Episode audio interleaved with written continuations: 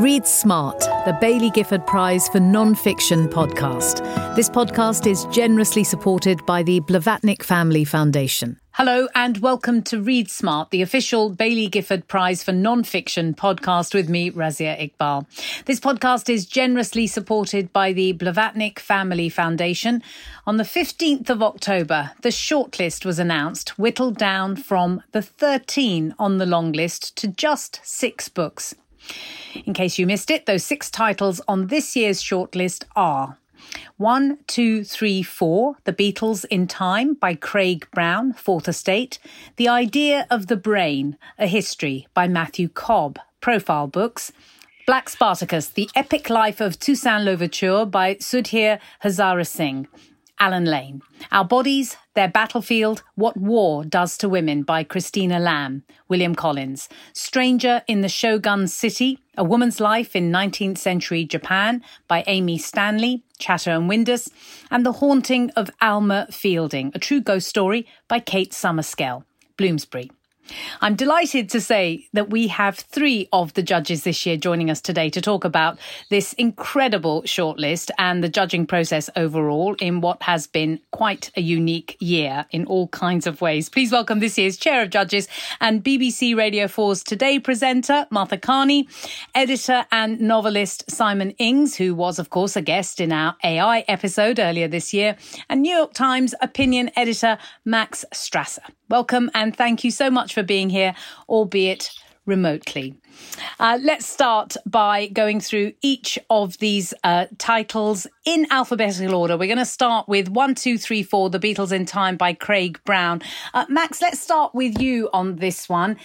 This is clearly a book that um, fits in with all those books about the Beatles, in which there will be a huge amount of interest because of the kind of cultural um, place that the band occupies. And I, I just wonder what it was about this that made this memoir different. What made it stand out? Well, it's funny you say that actually, because um, I have not read a lot of books about the Beatles, and the truth is, when I when I sort of uh, saw this on the list, I, I was I have to admit I was a little skeptical. I kind of felt like you know, it's a long time ago. We've sort of like chewed over boomer pop culture pretty thoroughly at this point, and and you know, even I am familiar with these stories if I'm not a Beatles expert myself.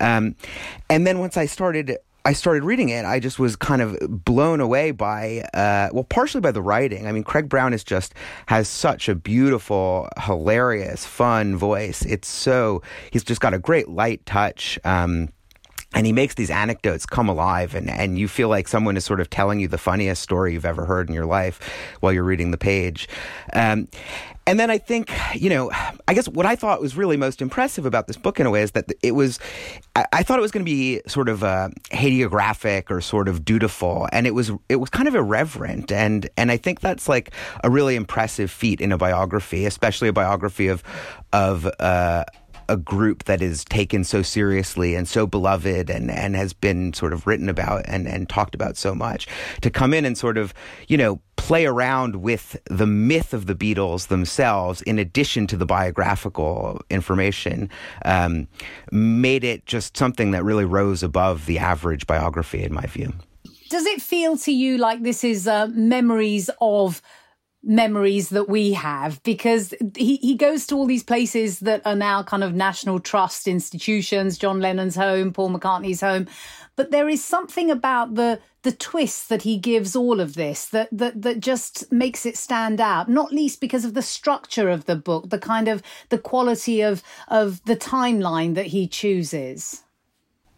Yeah, that's exactly right. I mean, I think that's that's a bit of what I was sort of referring to when I was talking about the the playing around with the myth of the Beatles itself. I mean, he he sort of it's the the book is almost a meta commentary on the Beatles uh, and the place that they hold in the world. In addition to sort of telling you the story of these four men, I mean, young, really, really young men for a lot of the book, actually, which I thought was really interesting. Um, and and you know, I love that sort of he intersperses throughout, in addition his own visits to the National Trust sites, these kind of one-off sort of memories of of famous people uh, talking about, oh, I'll never forget, you know, um, watching the Ed Sullivan performance, for example. Um, and it just gives you this sense of sort of how large the Beatles loom in the popular consciousness. Max, thanks very much indeed. Let's go on to um, Simon. Let's talk about the idea of the brain, a history by Matthew Cobb. What was it about this that that made it different to other science books about the brain? It's not like there isn't a huge plethora of books about the brain. That's certainly true. There's um, several shelves in my flat which consist almost entirely of books uh, that purport to explain or at least start to unpick the mysteries of consciousness and neuroscience.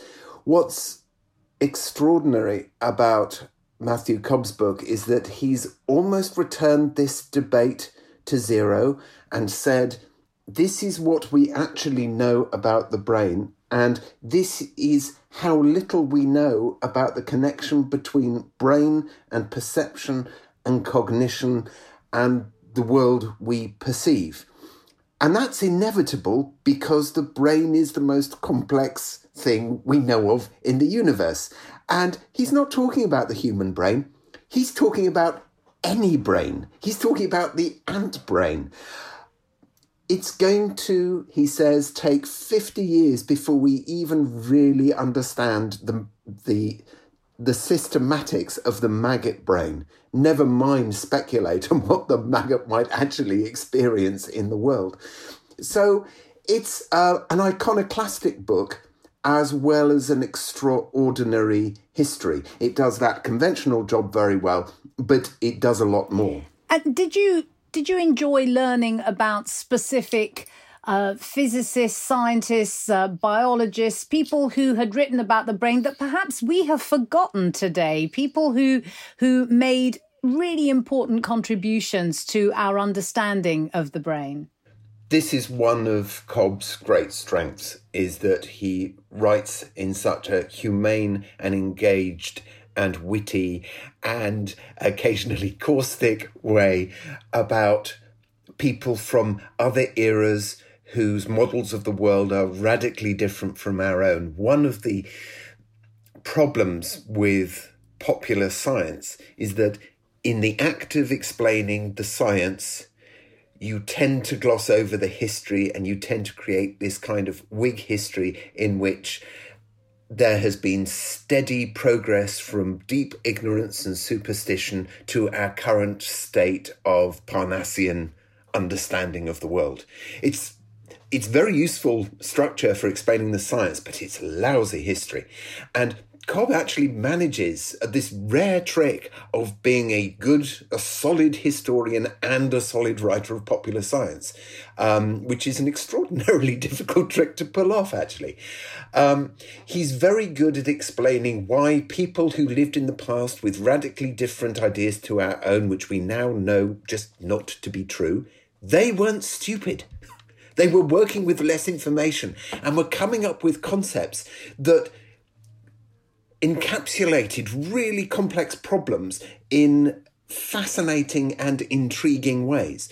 Um, it was delightful to read about Galen of Pergamon. It's delightful to read about um, um, uh, Pavlov and Sherrington and all these characters who occasionally can be quite monstrous. Um, but they're never figures of curiosity. We're always in their heads and in their lives trying to unpick this virtually incomprehensible organ. One of the things that um, I suppose it's always useful to remind people listening about this prize is that the quality of the writing really does matter. Given the ambitious intellectual history that he's laying out, uh, is is the quality of the writing accessible, lively, elegant? Yes, to all three, no question. I think it came as um, um, a huge relief to, well, certainly to me, and also to some of the other judges that we were looking at um, someone for whom this immensely complex story was also a story about people, um, about their ideas, about their lives, about their presumptions, about the way the world works and the way the brain works and the mind works there's no secret source to writing good popular science, I think. Popular science should be judged by the, exactly the same criterion as you would judge um, a complex biography or a heartfelt memoir. Um, I don't think that we have to put popular science aside or into a different aesthetic category because of its ambition. That said, you're dealing with such complex ideas that there is a certain um, specialist set of things that you have to do to make popular science readable. One of them is to reduce the amount of complexity in your descriptions without falsifying what is actually going on. It's remarkably difficult to take a huge body of information and distill it to a small paragraph and have that paragraph be in any way true. And Cobb is extraordinarily good at this. It's um, I enjoyed it as a reader and as a reader um, and journalist within science. I was hugely impressed by the sheer amount of the sheer amount of accuracy. I'm not sure that's a phrase that makes any sense, but um, it was um, a book that you can trust. Wonderful. Let's stay with you, Simon, to talk about the next book, a quite different history Black Spartacus, The Epic Life of Toussaint Louverture by Sudhir Hazareesingh. Um, this is a figure that that I have read a fair bit about, but I would I would venture to suggest that he's not well known enough in a wide way. Would you agree with that? I think that's true, and it it was. Um, to my embarrassment, certainly true of me. I had read the I had read the CLR James biography of uh, Louverture, who was the uh, first president of Haiti, um, an emancipated slave who was um, taken up with revolutionary Republican ideas, sided with uh, revolutionary France, was betrayed by the French, um, by the perfidious French, and um, thrown into a prison without a roof and died utterly miserably. It's it's an extraordinary um, epic story. This uh, book is described as an epic life. This is also an epic book, um, taking in the most uh, it's a, it's not just an epic life. It's just not a life lived at scale. It's a life of such extraordinary nuance that um, there's a whole cast of characters just within Toussaint Louverture. I think that if people are not uh, uh, aware of this figure or, or as aware of this figure as, as they should be, this book is going to make um, a, a big and welcome change to that state of affairs. And it, it, you allude to the fact that it's a, clearly a, a, difficult subject to write about because the sources of uh, Toussaint Louverture's life are are both scant and scattered all over the world. How how did that work for you as a reader? That that you felt that this was something that felt, if not definitive, but a pretty distinctive uh, telling of this this man's life. I think it would have been possible to write uh, a rather knowing book which was more the story of how the biographer went from looking at this figure that had only scant sources available to work from to having quite a large body of information scattered all over the world. In other words, it could have been an intellectual detective story.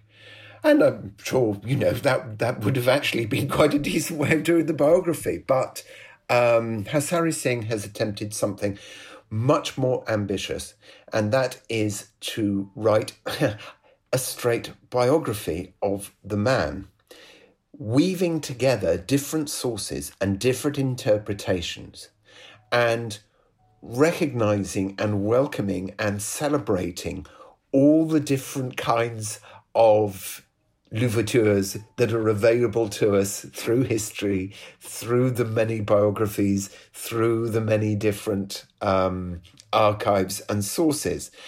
And to do it in a way that keeps you absolutely gripped from page to page.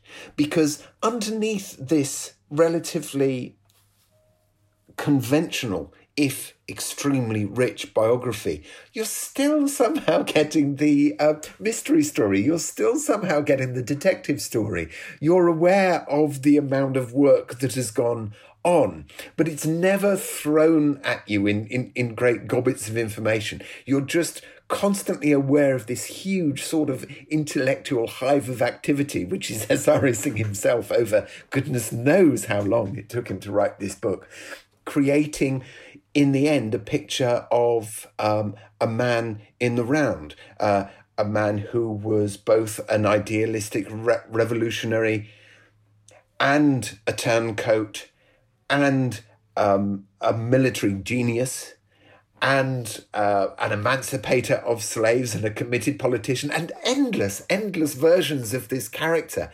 gradually fused into a single complex, nuanced identity. It leaves the reader at a bit of a struggle if they go to the pub and try and say who Toussaint Louverture is, because we really, truly are getting an extraordinary picture of um, a complex individual. Um, so it's a book to it's a book to treasure. It's a surprisingly hard book to talk about. Oh, that sounds pretty uh, impressive. Simon, thank you. Let's turn to the chair of judges now, Martha Kearney. Martha, let's talk about Christina Lamb's uh, book, Our Bodies, Their Battlefield What War Does to Women. Christina, of course, a long standing and very experienced foreign correspondent for the Sunday Times. Um, this book uh, is incredibly harrowing, opens with the sentence rape is the cheapest weapon known to man. Tell us a bit more about what she's done here. Well, Razia, as that first sentence shows you, this is really not at all an easy book to read, but it is extraordinarily powerful. And I think that one of the reasons for that is Christina Lamb's own years and years of experience as a foreign correspondent. So the range of eyewitness testimony that she brings to this book is really quite extraordinary. But the sad thing, she says, again at the opening, is that she, in the past five years, she's seen or heard about more sexual violence against women in the entire than an entire 30 years she spent uh, as a reporter. But in terms of looking at this as um, a contender for our prize, there's always a balance, isn't there, between the power of the subject matter and the writing. And I think what, what is particularly good about this book is it does combine the two. That some of the stories are very simply told, but they're deceptively simple and they have real emotional power. And she's gone to the most recent examples of violence against women, Yazidi women who were um, taken into sexual slavery by the Islamic State group. She speaks to them, she hears their stories, and the way that these these desperately traumatized women talk to her is is very moving indeed. But she goes back to the idea of war and rape being used against women in war from ancient times. So she spans an extraordinary period of time. What strikes me as being interesting about the approach that she's taken is that what she's also telling us is that women have been written out of history and how victims of rape have had their suffering just ignored and, and then perpetuated uh, time and time again. That feels like a pretty important chronicling that she's doing too. Yes, she says aren't war memorials for women. Women don't get war pensions. Very rarely has what they suffered counters a war crime. She talks about the um, International Court, I think, has just one prosecution uh, for rape, uh, and that, that was in 2019, a Congolese warlord.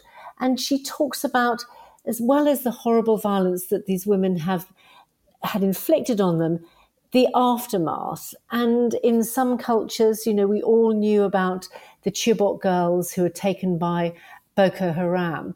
But I think what I didn't realize was how difficult life for the ones that managed to make it back, and there aren't that many of them, but they've made it back. Some have ended up in uh, kind of refugee camps where sexual violence is prevalent. I mean, can you imagine having gone through rape the first time and then think you're in a place of safety and you're not. Some of them just won't be accepted by their families because there's a sense that um, people think that the women who've been abducted have become sympathizers. That's according to one expert she talks to. They've had a, a spell cast over them. So it's the trauma that lasts lasts a lifetime. And, you know, in the view of many people who work with these women, they, w- they won't ever recover. But what they're trying to do is to make sure that this won't happen to future generations. So, very difficult book to read, but uh, an important one and uh, clearly earned its place on this shortlist. Martha, thanks. Let's go to Max and talk about the fifth book in the shortlist Stranger in the Shogun City, A Woman's Life in 19th Century Japan. Max, tell us a little bit about the, the story at the heart of this book. Amy Stanley's book tells the story of uh, one woman from a uh, priestly family in the north of Japan who was married three times and in her 30s uh, left her family behind and migrated to the city of Edo uh, completely on her own without any family support. It was a pretty remarkable thing for a woman to do in 19th century Japan. Um, and it wasn't easy for Tsuneno uh, to live on her own in the city. And the story, uh, the, the, book tells her story as a way of exploring, you know, what it was like to live in this period of time. What it, importantly, what it was like to be a woman in 19th century Japan. I mean, I think what's kind of amazing about this book is is how deeply, how richly textured it is, and and what a strong sense you get of. Uh, of what it what it feels like. I mean, I, I, reading this book, I, I, almost felt like I could sort of like feel the snow and and sort of smell the sake and sort of you know imagine the sounds when you're when uh, when the protagonist is staying in a in a tenement. Um, in sort of one of these informal communities for migrants uh, in Edo, and it just you know all of that sort of sense of of the the physical sort of lived experience of the period is is comes across very very strongly. Is there a sense that in her story we we get an idea of of uh, Japanese life in the 19th century that isn't that far removed from Victorian life in England. Definitely, I think that actually does come across. I mean, you know, a lot of the a lot of the restrictions on women, a lot of the expectations of what a woman could do and couldn't do, do feel very very familiar to to Victorian England or or North America. Um, and actually, in a way, the the experience of being a, a migrant to a city is also sort of very similar. I think to people from looking at at at Europe in that period of time. I mean, a lot of the book is about kind of the promise of liberation in uh, in migrating from a small town to a big town. So it's got this kind of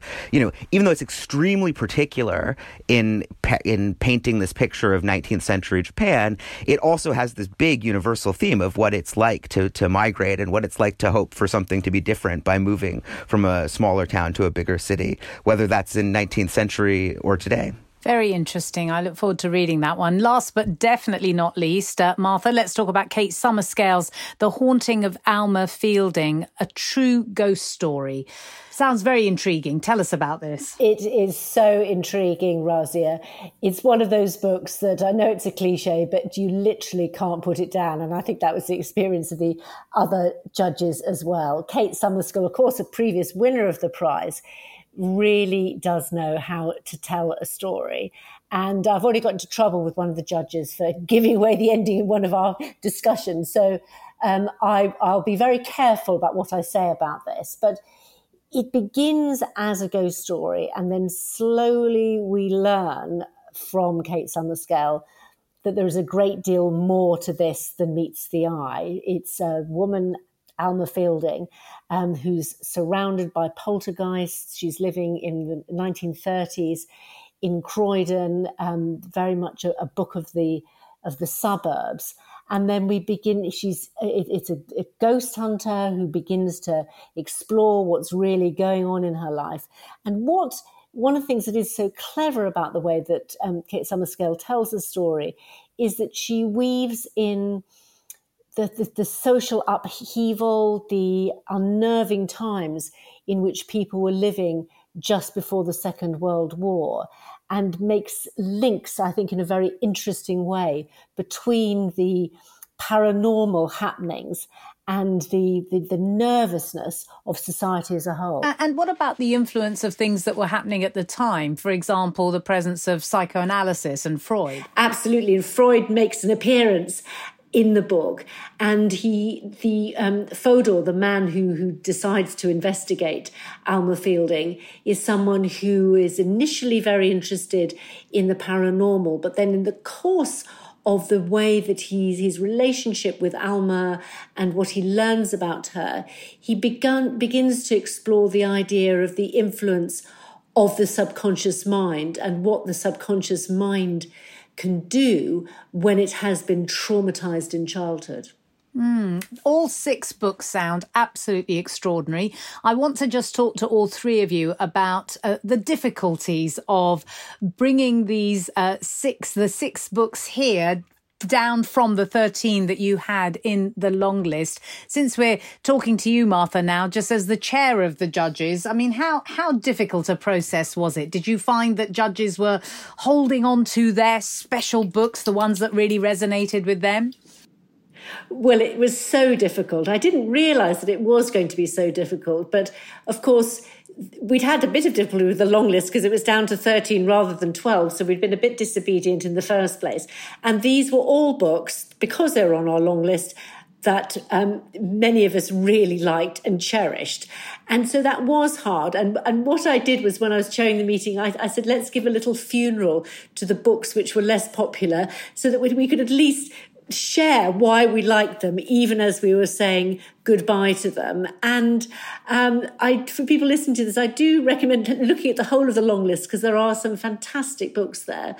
But um, in the end, I think there was a fair degree of consensus about about most of the books on the short list, and that was uh, and that was very good to see. And there's been a very good. I mean, I've been involved in a fair bit of book judging over time, and I think what I've I've enjoyed is there is a pretty good atmosphere. You know, vigorous discussion, but it's done in, a, in an amiable and, and often humorous way.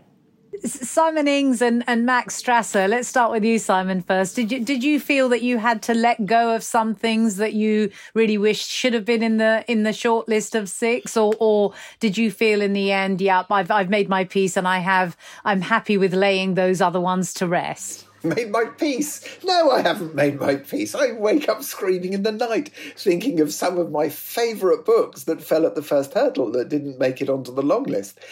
Um, this is inevitable because we are judging a prize for a book that talks about some aspect of everything.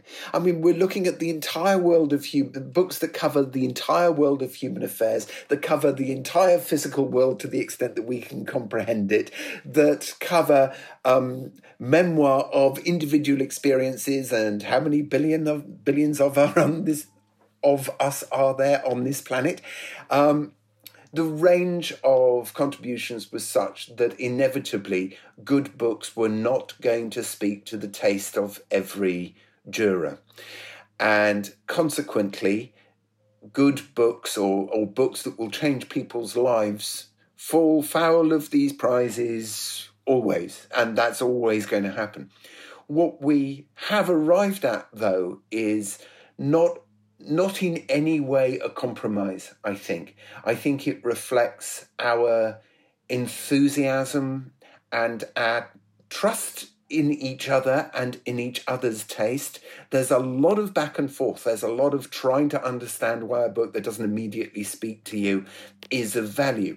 On other occasions, there are occasions where you say, This book, which is of value, trips me up for this particular reason. And so the conversations are by no means um, to do with compromise. They just get more and more complex, more and more engaging, and it's going to be it's going to be a bit of a wrench for this uh, this process to end. To be honest, I had the uh, same experience as Simon. I actually the other day came across uh, a book that didn't make it onto the long list uh, that I'd read over the summer that I loved so much, and I I found myself feeling pained about it not getting its due. But I mean that said, it was it's been incredible fun. I mean every book on the long list was so good. I loved them all. It was it was painful to say goodbye, but um, but I think the shortlist came out great, and and it was, as Martha said, a really consensual, pretty amicable uh, experience overall. So there were no no bloody knockout uh, fights or anything like that. It, has been wonderful hearing you talk about the shortlist, but I wonder, Martha, if we can just end by getting you to to talk about um, how wide ranging the list is in terms of subject matter as well as um, you know where which kind of the, the way in which the the writers are coming at it uh, at each subject in a particular way. And and the quality of the writing has been talked about again and again. I mean, it feels like it's an incredibly wide ranging list that you've chosen. It really is. And one of the reasons I wanted to be involved in judging the prize again is because you get a chance to read books that you wouldn't necessarily come across. I mean, I'm a great devourer of novels and will sometimes steer clear of the heavier uh, biography. But actually, these have all illuminated new worlds in one way or another. And you're right to stress the quality of writing because, in the end, the Baillie Gifford is a literary prize, um, and we have to look at the writing. And you know, somebody who densely packs in all their research but doesn't make a book that somebody wants to read outside academia just isn't going to isn't going to to make it. So I, I am very pleased with the range that we have, the different voices that we have had on both the long list and the short list, and I think it's going to be very very difficult. I think it's going to be the most difficult thing coming up with a winner. Yeah, I, I don't envy you having been a judge on this prize. I really don't envy you this moment between now and when you have to decide on on the winner. So I I can only say thank you for joining me today and also very, very good luck uh, with whittling it down to, to one. Um, thank you, Martha, Simon, and Max. That is all we've got time for today. The 2020 winner of the Baillie Gifford Prize will be announced on the 24th of November in a special, sadly virtual ceremony. Do join me next time when I'll be speaking to the winner. And to keep up to date with the latest news about the prize and for more information on this year's shortlisted books, follow at BG Prize on Twitter, Facebook, and Instagram. You can also sign up for the newsletter through the website. Please also keep your eye out for the weekly live stream at 5 p.m. every Wednesday, focusing on each of these shortlisted books. And in case you miss the shortlist live stream, you can still watch it on Facebook and YouTube. As always, thanks to the Blavatnik Family Foundation for supporting this podcast. Till the next time, bye bye. Read Smart, the Baillie Gifford Prize for Non-Fiction podcast. This podcast is generously supported by the Blavatnik Family Foundation.